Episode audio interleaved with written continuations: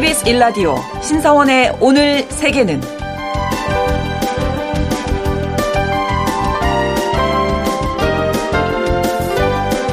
안녕하십니까. 아나운서 신성원입니다. 팔레스타인 가자지구 최남단에 위치한 이집트의 접경 도시 라파. 이곳은 가자지구의 피난민들이 몰려있는 곳이지만 이스라엘 입장에서는 하마스의 마지막 거점으로 여기는 곳으로 대규모 공습을 예고한 상황이었습니다. 미국과 영국, 유럽연합 등에서 공습 반대 입장을 분명히 했음에도 불구하고 이스라엘은 결국 공습을 단행했는데요. 그 결과 하마스의 인질로 잡혀 있던 남성 두 명이 가족의 품으로 돌아올 수 있었습니다. 하지만 이번 공습으로 인해서 사망자가 다수 발생한 것으로 전해지고 있습니다. 계속되고 있는 이 민간인 희생을 막기 위해서는 전쟁을 멈춰야 하는데 오히려 그동안 공들인 휴전 협상, 인질 협상이 멈추게 될 수도 있는 상황인데요. 평화를 위한 노력이 지속되길 바랍니다.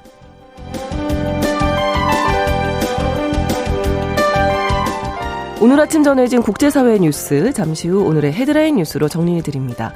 통신원 취재 수첩에서는 칠레 통신원 연결해서 지난 2일에 발생한 대형 산불의 현재 상황 전해드리겠습니다. 그리고 글로벌 이슈에서는 미국 트럼프 전 대통령이 북대서양 조약 기구 나토를 향해서 쏟아낸 발언이 어떤 파장을 낳고 있는지 알아봅니다. 2월 13일 화요일 KBS 일라디오 신성원의 오늘 세계는 시작합니다.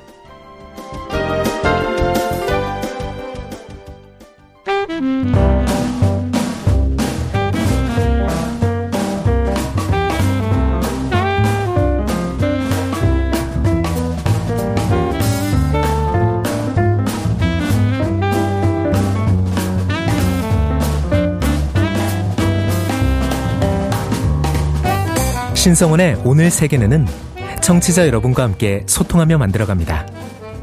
실시간으로 유튜브로 보실 수 있고요. 여러분의 의견도 기다립니다. 짧은 문자 50원, 긴 문자 100원이 드는 샵 9730. 라디오와 콩 앱으로 많은 의견 보내주십시오.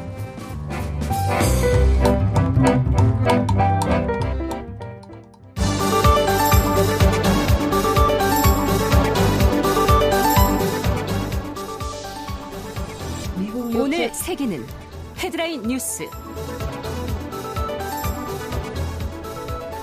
미국 뉴욕 지하철역에서 총격이 발생했습니다.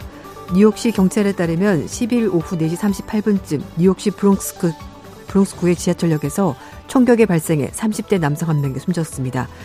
지금까지 파악된 부상자는 5명이고 이 중에 일부는 중상인 것으로 알려졌습니다. 총격 용의자는 현장에 도주했다고 경찰이 밝혔습니다.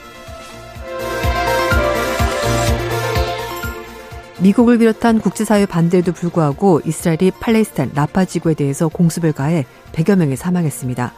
하마스 측 가자 지구 보건부는 10일 새벽 이스라엘군이 전투기와 전차 등을 동원해 폭격을 가해 라파에서 민간인 100여 명이 숨졌다고 밝혔습니다.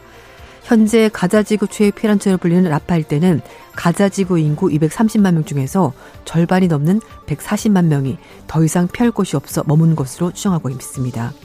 이집트와 국경을 맞댄 라파는 이스라엘과 팔레스타인 무장정파 하마스의 전쟁을 피해 남부로 내려온 민간인들이 몰려있는 곳이자 국제사회 구호물자가 들어가는 주요 관문입니다.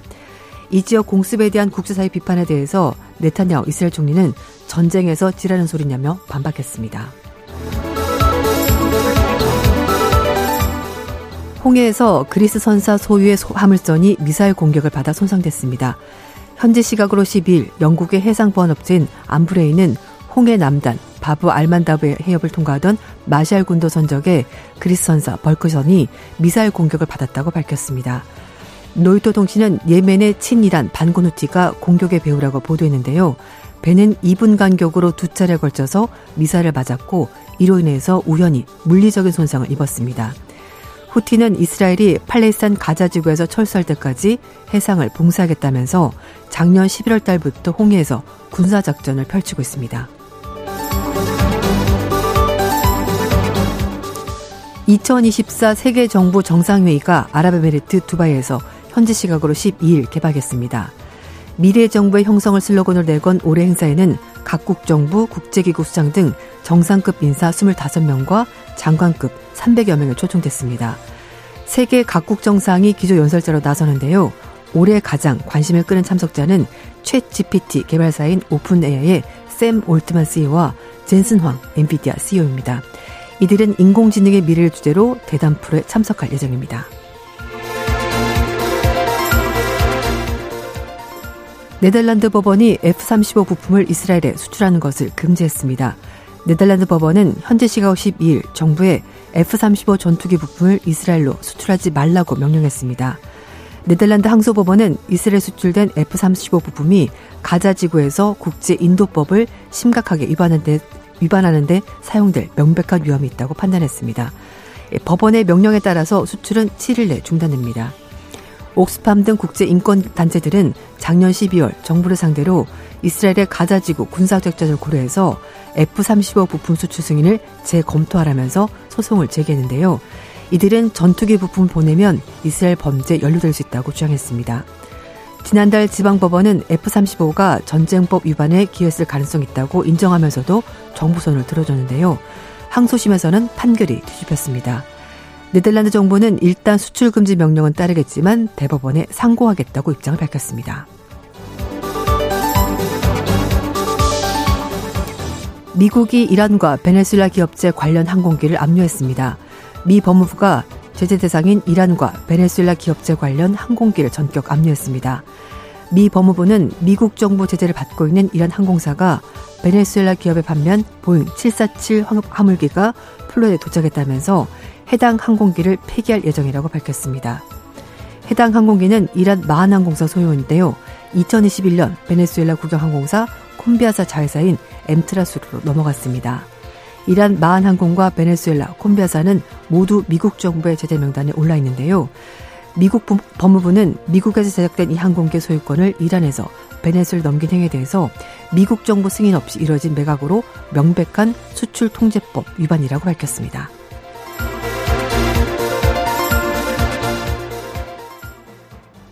KBS 일라디오 신성원의 오늘 세계는 오늘의 헤드라인 뉴스로 시작했습니다. 외신캐스터 조윤주 씨가 수고해 주셨고요. 이번에는 키워드로 뽑은 국제사회 소식을 함께 살펴보도록 하겠습니다.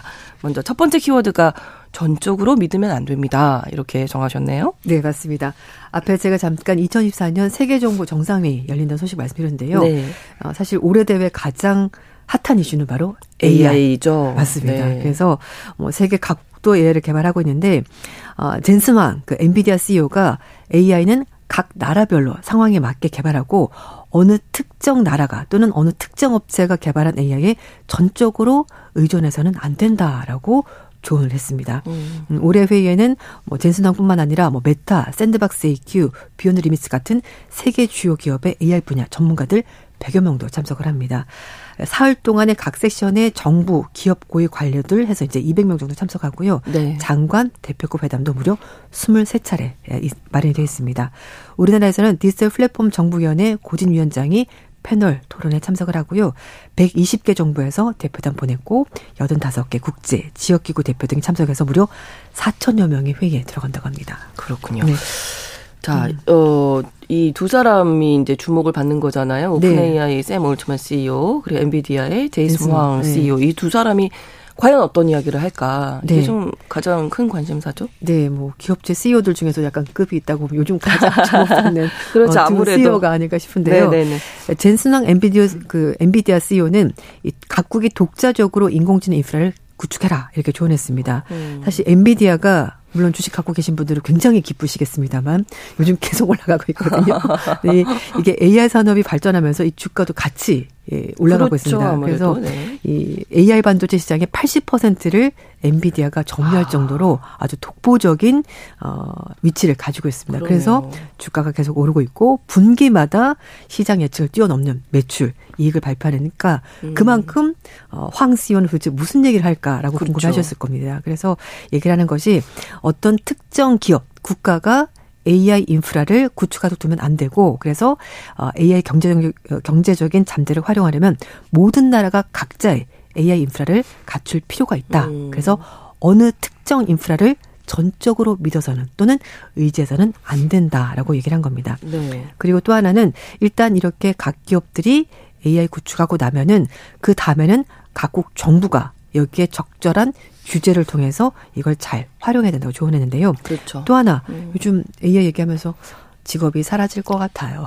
네. 일자리가 사라지고 이런 얘기가 많은데 예, 기술에 어. 잠식당하는 건 네. 아니냐. 그리고 두렵죠, 저거 좀. 믿을 수 있나? 진짠가 거짓말 진위 여부 이것도 얘기 많이 맞아요. 하잖아요. 그래서 네. 사실 AI 위험에 대한 공포가 좀 지나치게 부풀려졌다라고 진단하면서 새로운 기술에 대해서 다른 사람들을 겁주고 혼란스럽게 하고 또 AI 기술에 대해서 아무것도 하지 말라고 부추기면서 대신에 우리만 믿으세요라고 어떤 단체가 말한다면 그건 절대 믿으면 안 된다. 조심해야 된다. 네, 그렇죠. 네, 이렇게 얘기를 했습니다. 음. 그리고 이 AI에 대해서 반도체가 많이 들어가 비용이 많이 들어가다 보니까 네. 천문학적인 비용이 들어갈 것 앞으로도 네. 그런 얘기를 하는데 컴퓨터가 점점 더 빨라지고 있고 필요한 컴퓨터의 데이터 양도 그렇지 많지 않기 때문에 앞으로 그렇게 많은 비용은 들지 않을 것이고 음. 시간이 지나면 AI 분야 비용은 점점 낮아질 것 같다 이렇게 시장을 전망했습니다. 네, 어떻게 보면 고개가 고개가 좀 끄덕여지는 네. 이런 얘기들을 했는데 샘 올트먼 CEO는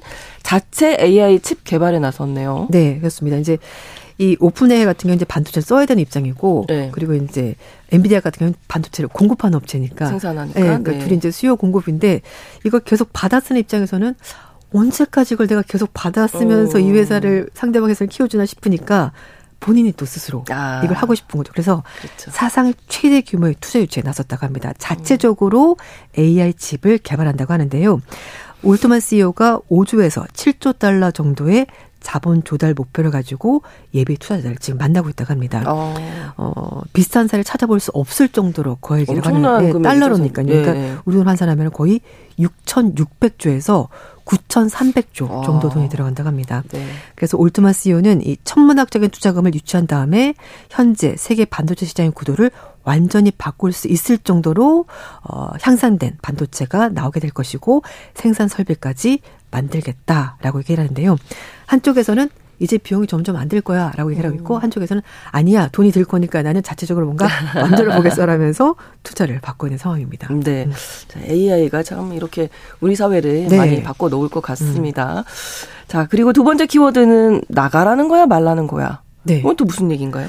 네, 지금 미국의 테크 기업들이 인공지능과 같은 새로운 영역에 투자하기 위해서 네. 인력을 구조조정하고 있습니다. 그러니까 그렇죠. 네, 네. 그래서 AI 같은 분야는 좀 더 직원을 많이 뽑고 전문가들을 음. 그리고 같은 테크 기업 안에서도 AI 분야가 아니고 좀 다른 분야들은 좀 사람들을 죽이지 좀 줄이는 거죠. 그렇죠. 그러니까 한쪽에서는 고용하고 아. 한쪽에서는 내보내고 그러니까 좀 적극적으로 인력 재배치가 진행이 되고 있는데요. 네. 미국의 테크업계 고용 상황을 집계하고 있는 레이오프스에 따르면 올해만 총 138개 기술 기업이 네. 3만 4천여 명의 직원을 구조 조정했다고 합니다. 그러니까 구조 조정하면 이제 다 단순하게 이제 네. 해고하는 걸로 생각을 하는데 그게 아니라는 거죠. 네. 필요한 맞습니다. 인력은 남기고, 네. 예, 보충하고. 그렇지 않으면 보충도 하고, 네. 예, 그렇지 않으면 이제 감축이 되는 네, 수밖에 없고. 그래서 이제 어 직원 정리 해고의 특징이 비핵심 사업 부분에 대해서 구조 조정하는 겁니다.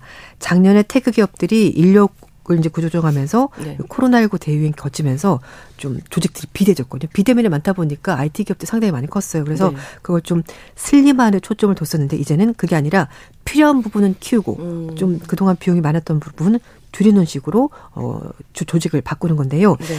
SAP 같은 회사는 작년 1월 달에 AI에 대한 집중을 높이면서 8천 개 일자리를 없앴지만 어. 직무 재교육 통해서 올해 말에 직원 수가 플러스 마이너스 했더니 현재 수준과 비슷하다라고 네, 어. 밝혔습니다. 그리고 스포티파이의 최고 경영자는 기존의 업무 효율성을 높이는 동시에 새로운 업무에도 투자할 필요가 있다고 하니까 테크 기업들도 물론 잘 나갔지만 음. 환경이 바뀌니까 또 회사를 살리기 위해서 여러 가지 노력들을 하는 것 같습니다. 네, 그 핵심 사업 선택과 집중을 잘 맞아요. 해보겠다. 맞습니다. 예, 그런 이렇게 정리해 볼 수 있겠네요. 네. 자, 세 번째 다음 시즌에 볼 수 있을까요? 뭘, 뭘 볼 수 있을까요? 스키장 얘기입니다. 아. 근데 지금 우리나라는 강원도 눈이 정말 많이 네, 왔거든요. 네, 우리나라는 올해 눈이 조금 많이 네, 오는 용평이랑 뭐 겨울이었어요. 저쪽 강원도 쪽은 눈이 너무 많이 와가지고 네. 사람들도 진짜 많고 네, 스키도 네, 많이 타러 갔다고 하던데 작년만 하더라도 눈이 별로 없었어요. 근데 음. 유럽도 마찬가지인데 기후 변화 때문에 눈 적설량이 예년 같지 않다고 합니다. 그래서 그렇군요. 또 기존에 있던 눈도 기온이 높다 보니까 녹아내리고 높고. 그러니까 스키 타기에 좀 적합하지 않은 아. 스키장이 스키장이 된 거죠. 그래서 네. 유럽의 또 미국의 스키 산업이 위기를 맞고 있다고 하는데 음. 사실 스키 타러 가보신 분들 알 아시겠지만 비쌉니다. 비싸죠. 돈이 이래저래 많이 네, 들어가요. 맞아요. 일단 리프트권을 사야 되고. 네, 네, 네. 그리고 가서 뭐 추우니까 뭘 또 먹어야 되고. 그리고 당일치기 갔다 오는 좀 약간 시간이 빡빡하니까 뭐 하룻밤 자야 되고. 그렇죠. 숙박비며 네. 뭐 그렇게 따지면 하면, 네. 생각보다 돈이 굉- 굉장히 많이 들거든요. 네. 뭐 시즌권 해서 좀 싸게 팔긴 합니다만 어쨌든 싼 스포츠는 아닙니다. 그렇죠. 어쨌든 객관적으로 그래서 네 사실 스키 시즌 되면은 또 스키 매니아들은 아, 스키 타야지 하면서 막 얼마나 기다리셨겠어요. 네, 그래서 1년 동안 돈 모아가지고 하는데 이렇게 막상 갔는데도 못 즐기다 보니까 이런 비싼 리프트 비용, 숙박 음. 비용을 어떻게 좀 다르게 쓸 수 없지 않을까라고 해서 업계들 얘기하는 건데요. 네. 캘리포니아 북부 타호 강변에 있는 스키장들이 원래는 11월 말부터 4월 초까지 스키 시즌이라서 음, 이제 이때 한창 열심히 장사를 하는데요. 네. 근데 이제 눈이 많이 안 오다 보니까 그러면 음. 스키 말고도 워낙 지형이 뛰어나고 어 환경이 좋다 보니까 네. 이런 경관을 볼 수 있는 그런 여러 가지 아 리, 어, 레포츠들이 그것은 산악 리조트로 변경을 아. 하고 있다는 겁니다. 스키만으로는 이제 돈을 벌 수. 없다 이런 맞아요. 거죠. 사람들 불만이 눈이, 많고. 눈이 없으니까. 네, 그래서 어, 미국에서 가장 많은 리조트를 가지고 있는 이 두 스키 회사인 베일 리조트 그리고 알테라 리조트가 네. 대규모 호텔 포트폴리오를 가지고 있다고 합니다. 그래서 음. 산악 호텔에서 1년 내내 야외 활동을 즐길 수 있다. 이걸로 홍보를 하고 있다고 하는데요. 음. 네. 눈이 오지 않은 비수기에는 산악 자전거 탈 수 있고 하이킹도 할 수 있고 캠핑도 할 수 있고 이런 여러 가지 프로그램을 적극적으로 홍보를 하고 있다고 합니다. 네. 유럽도 마찬가지고요. 산악 자전거, 하이킹 그리고 산악 경관을 이용한 여러 가지 놀이 공간을 지으면서 눈이 좀 적게 내리더라도 사람들이 즐길 수 있도록 스키 업계가 아, 대응을 하고 있다고 합니다. 기후 변화 가 네. 저희가 이 시간에 정말 얘기 많이 하게 되는 것 같아요. 그렇습니다. 전 그리고 세계적으로. 또 주변에 봐도 예전만큼 스키 타러 많이 가진 않은 것 같아요. 맞아요. 네. 네. 제가 어릴 때 비해서 그렇습니다. 세월이 지났습니다. 네. 네. 네 번째 키워드는 세계 최초 안락사를 합법화한 국가는 네. 네. 네덜란드 얘기인데요. 아, 그렇죠. 네. 네.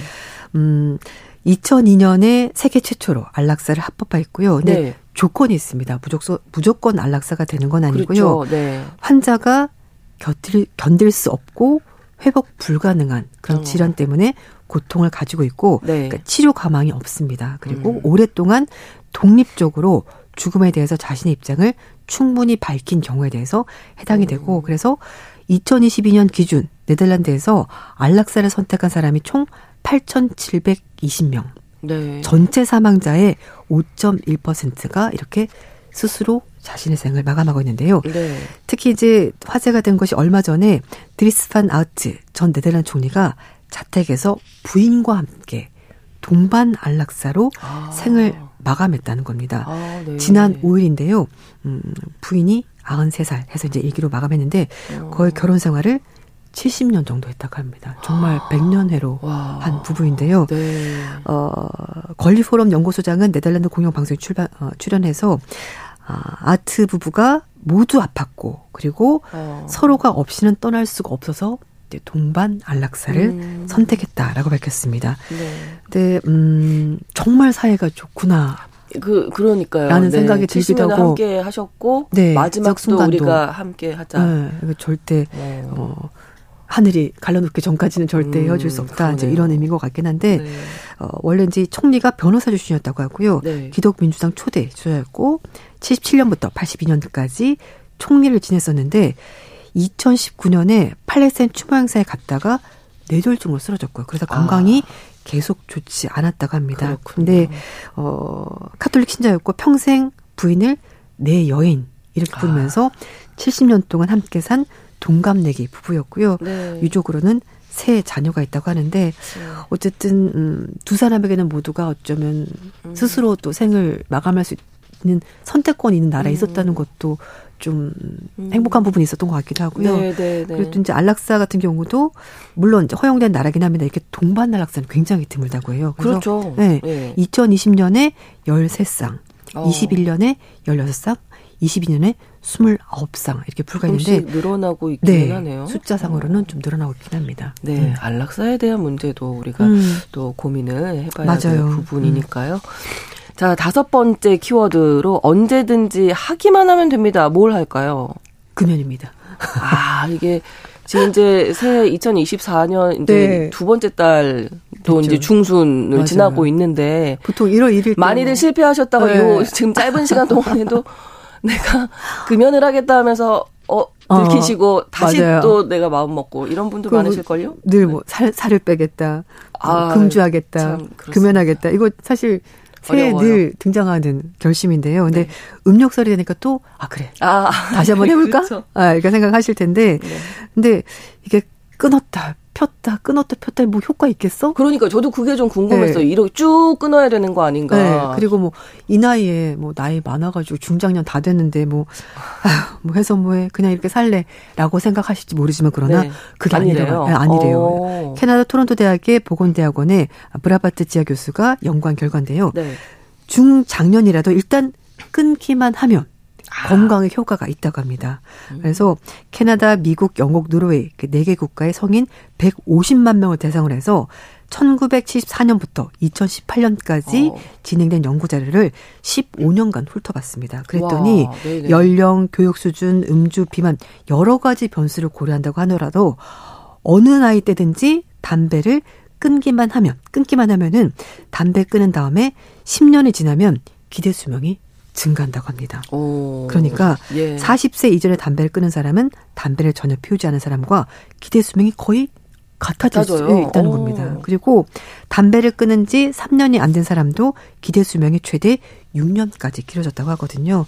그러니까 담배를 끊지 않고 계속 피우는 사람은 담배를 입에 댄 적이 없는 사람보다 사망 위험이 여성은 2.8배, 남성은 2.7배까지 증가하고요. 네. 기대 수명은 12년 또는 13년 정도 짧아진다고 합니다. 그러니까, 그러니까 이게 뭐 핑계거리가 이제 없어졌습니다. 없어요, 없어요, 연구 없어요. 결과로도 나왔기 때문에 여러분 지금 당장이라도 마음 잡수시고 예, 네.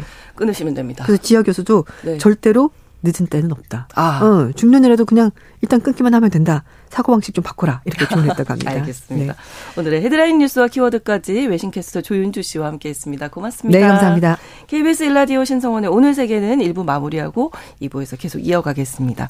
11시 30분부터 일부 지역에서 해당 지역 방송 보내드리고요. 사라본의 노래 Someone to Watch Over Me 함께 듣겠습니다. Ladies and gentlemen. 국제사회의 다양한 뉴스를 한눈에 KBS 1라디오 신송원의 오늘 세계는 세계를 바로 보는 최소한의 투자입니다.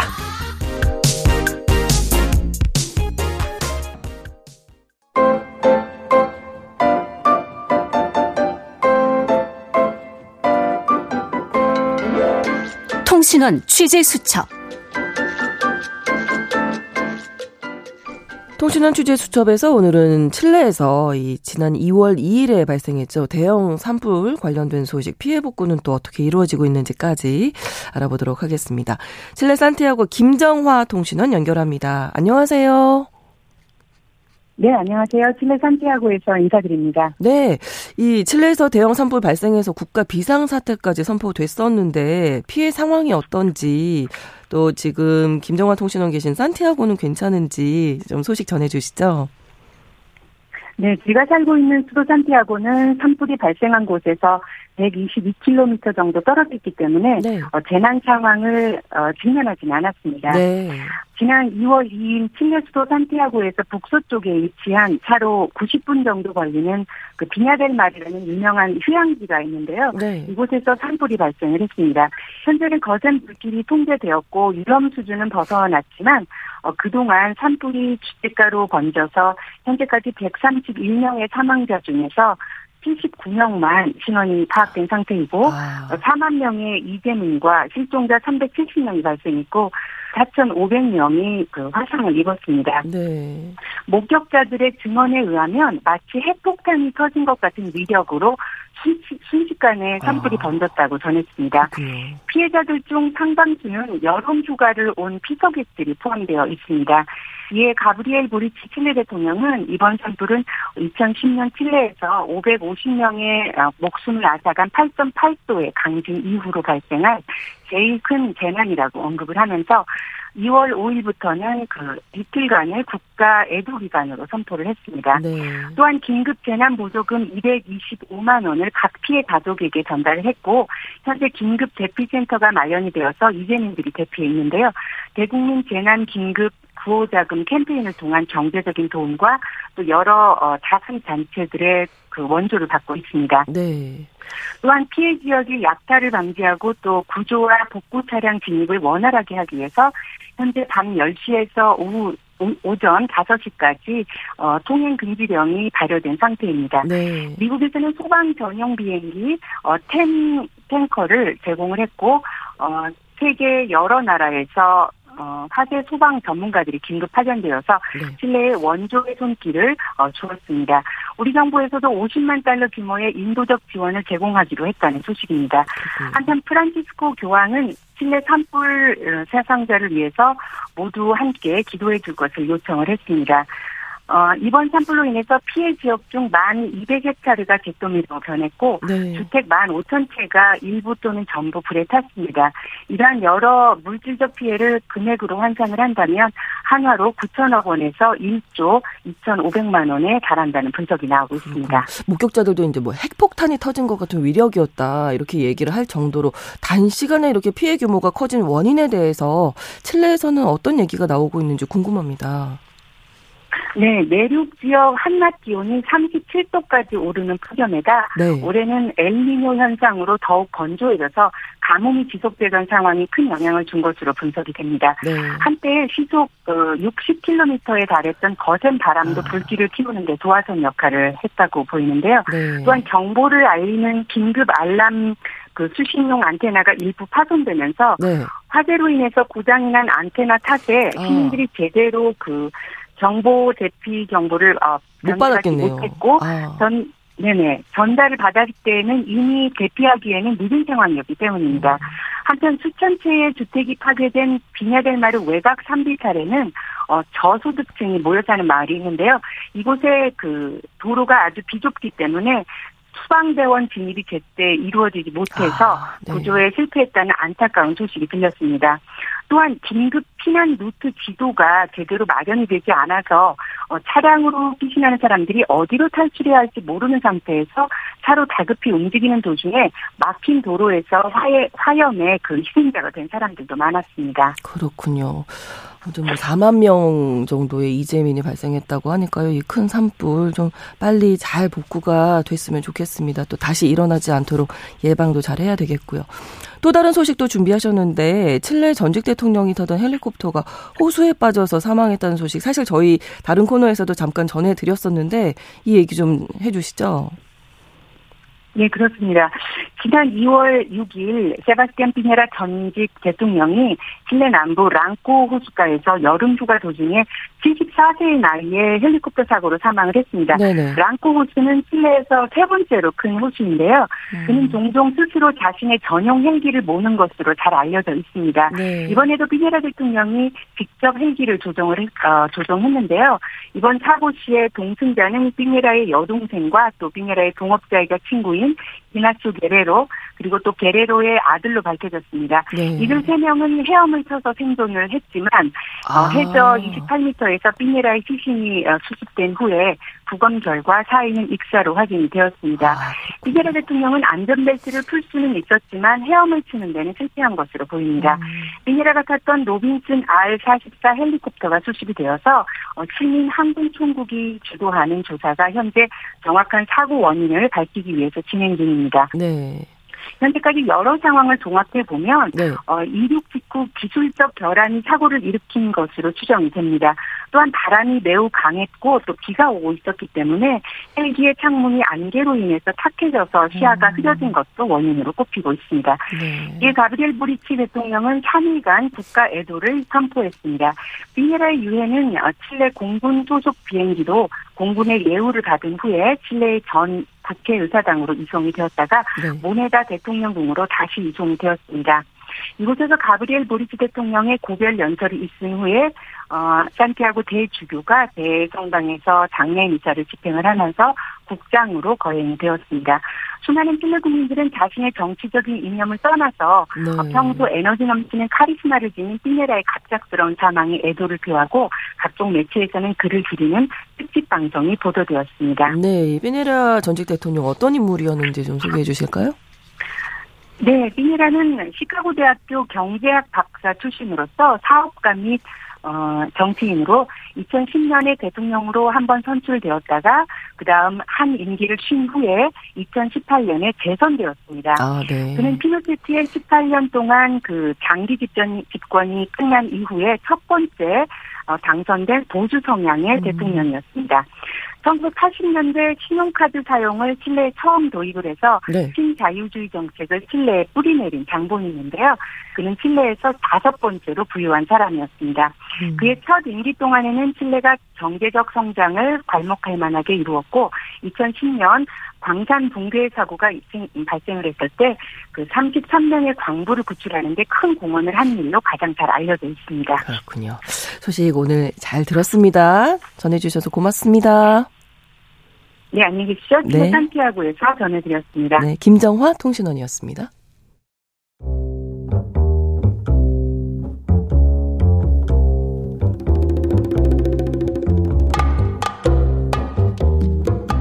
세계를 알면 우리가 보입니다. KBS 1라디오 신성원의 오늘 세계는 글로벌 배송으로 빠르게 찾아갑니다.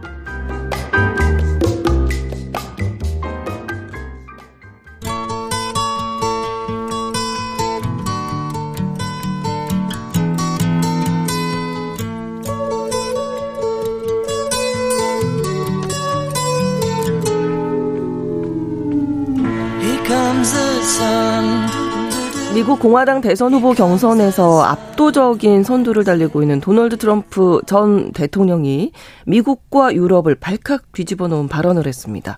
자, 이번 발언을 한 이 트럼프 전 대통령이 미국의 차기 대통령으로 다시 당선될 경우 국제 질서에 미칠 파장에 대해서 오늘 글로벌 이슈 시간 어, 얘기 나눠보겠습니다. 한겨레 신문 정의길 기자 나오셨습니다. 어서 오세요. 안녕하세요. 네. 자, 뭐 많은 얘기로 항상 이슈가 되곤 합니다만 이번엔 미국도 그렇지만 유럽에서 지금 뭐 비판이 쏟아지고 있더라고요. 어떤 상황입니까?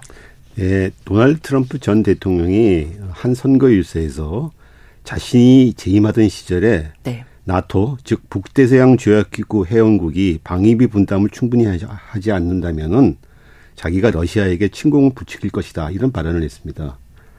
미국의 대통령을 지냈고 또 네. 차기 대통령을 이력한 사람이 미국 안보의 중추인 동맹국을 음. 사실상 적국인 러시아한테 침공당하라 이런 말을 한 거죠. 네. 미국과 유럽 조야에서 뭐 심각한 우려 비판 넘어서 경악스러운 반응을 아. 나오기 나오고 있죠. 그렇습니다. 자 그러면 먼저 트럼프 전 대통령이 어떤 말을 했는지 좀 자세히 알아볼까요? 지난 10일 사우스캐롤라이나 콘웨이에서 열린 선거 집회였습니다. 네. 트럼프는 이 집회에서 자신이 대통령에 재임하던 시절에 네. 나토 회원국 정상회의에서 음. 한큰 나라 지도자와 대화를 소개하며 이런 발언을 했습니다.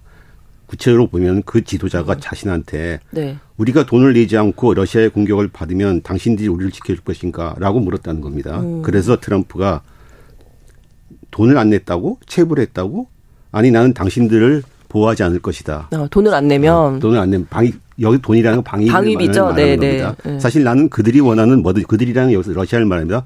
그들이 원하는 뭐든지 하라고 부추길 것이다. 음. 당신들 돈을 내야 한다. 이렇게 말했다는 겁니다. 네. 즉 이 말은 무슨 말이냐면 나토 동맹국 중 방위비를 충분히 내지 않는 국가는 미국이 방어하지 않을 것이고 러시아에게 원하는 것을 하라고 부추기겠다는 말이죠. 어, 어 그러니까 즉 얘기해서 어 나토의 방위비 분담을 규정대로 지키지 않는다면 러시아의 공격을 받아도 어 미국이 보지 않고 오히려 러시아 러시아한테 침공하라 이렇게 부추기겠다 부추기겠다는 거죠. 그 약간 한 발을 조금만 더 가게 되는 그런 발언이 아닌가 이런 생각이 아, 상당히 심각한 발언이죠. 그렇죠. 네. 공식적으로 지금 뭐 전 세계적으로 문제가 되고 있는 거잖아요. 이 발언이. 네네. 네. 네.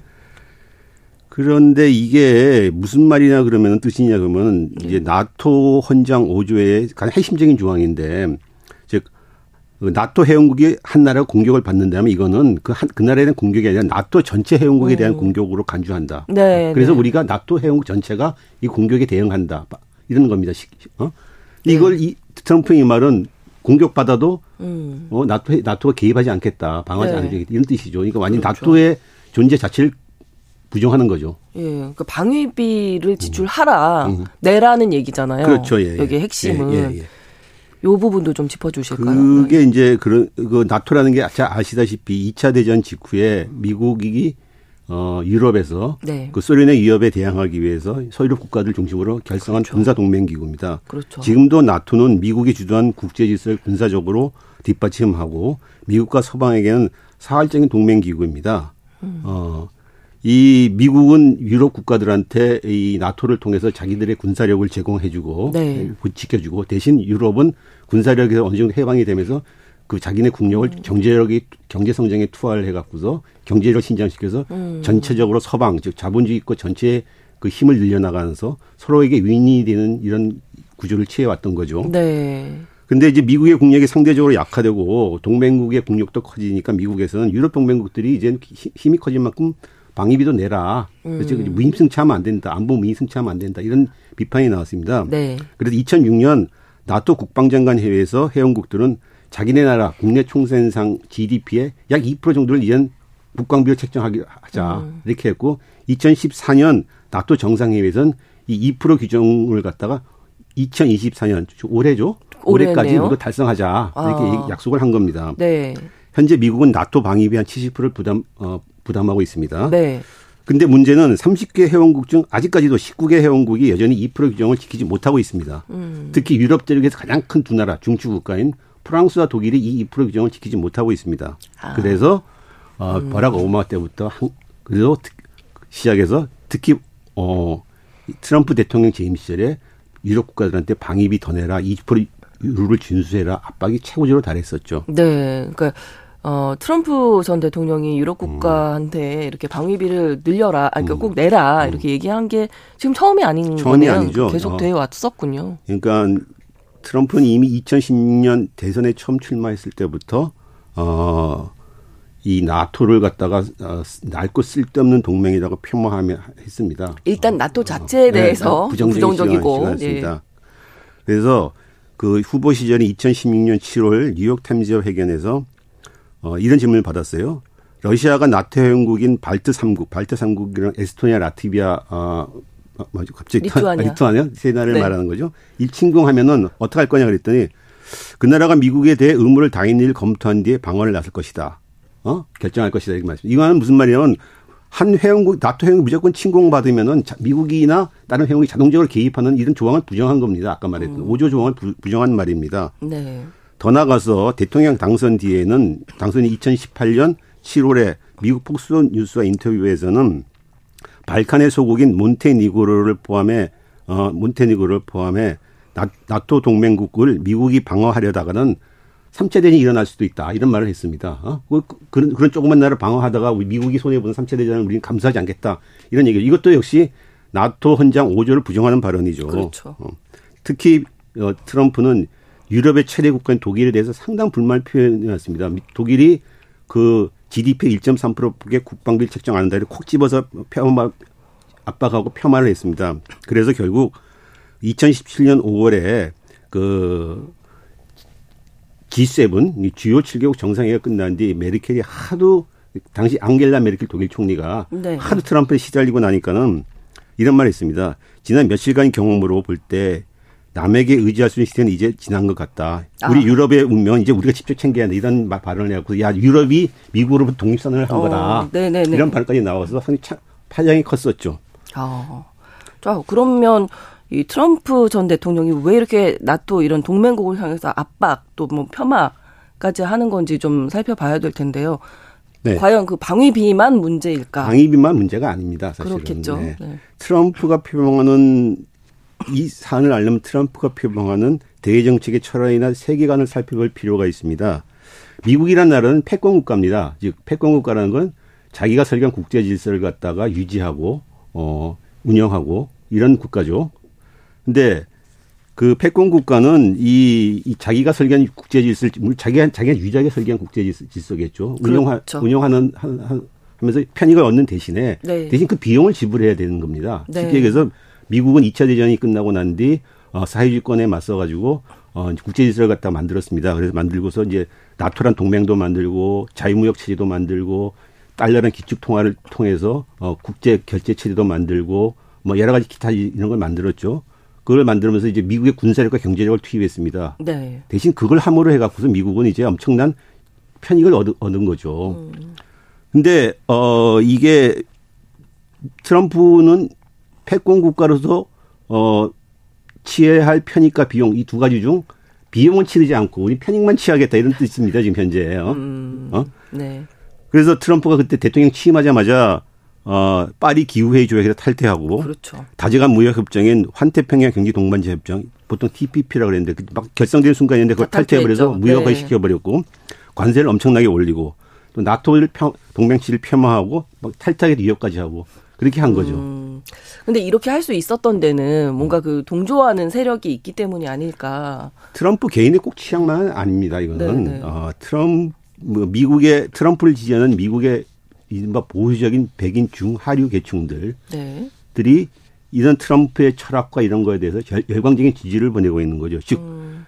백인 보수적인 백인 중하류층들은 자기네들이 미국의 주인이라고 생각하는데 미국의 네. 이민자 소수민족 소수인종 이민자들이 음. 득세를 하고 또 미국은 많은 돈을 써가면서 해외에 나가서 다른 나라를 지켜주는 방위비나 개입하고 그 돈 우리한테 쓰면 더 좋을 텐데 아, 왜 그런 네네. 짓을 하고 다니느냐. 아. 트럼프는 그런 거에 정확히 그걸 간파를 한 거죠. 그러니까 음. 이제 발언 수위가 점점 네. 점점 높아지는 것 같아요. 트럼프가 이런 발언을 한다고 해서 트럼프 인기에 꺾이는 게 아니라 오히려 트럼프는 국내에서 그렇죠. 자기 지지층을 또 경고에 단결시키고 있는 거죠. 그렇죠.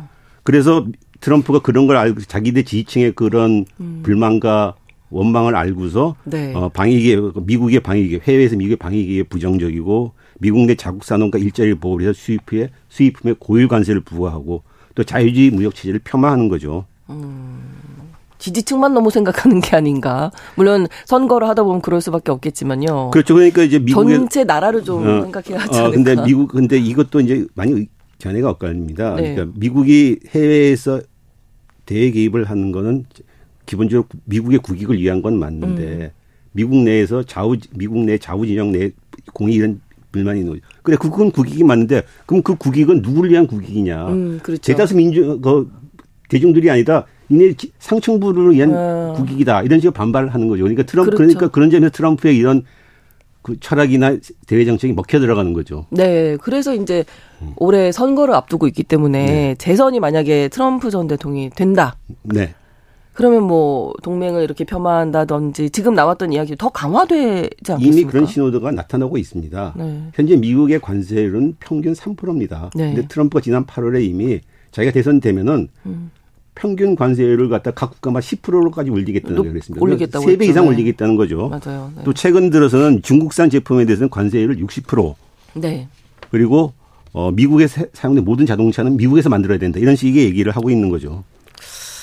뭐 미국, 유럽 뭐 반응 심각한 건 당연한 거고 저는 이제 듣다가 우리나라에는 영향이 없을까요 이런 게? 이미 우리나라는 영향이 있었습니다. 그리고 또 앞에 있을 겁니다. 쉽게 얘기해서 트럼프 네. 재임 시절에 이, 어, 그 미국 그 한국에 대해서 트럼프가 방위비를 여섯 배나 올려달라고, 올려달라고 했었습니다. 네, 네, 네. 그래서 2018년에 약 1조 8천억 정도를 냈었는데 이걸 갖다가 한 6조 원 정도로 내라. 그래서 협상을 하다 타결이 안 돼서 결국 그 다음에 타결됐습니다. 한 13% 정도 올렸습니다. 네. 근데 트럼프는 사실 그 전에 이미 국방부 브리핑에서 미국이 6배가 아니라 한 70, 60배 정도, 70조 원 정도를 갖다가 한국에 내야 된다. 아. 이런 얘기를 했습니다. 네. 또 2019년 방위비 협상이 타결이 안 되니까는 네.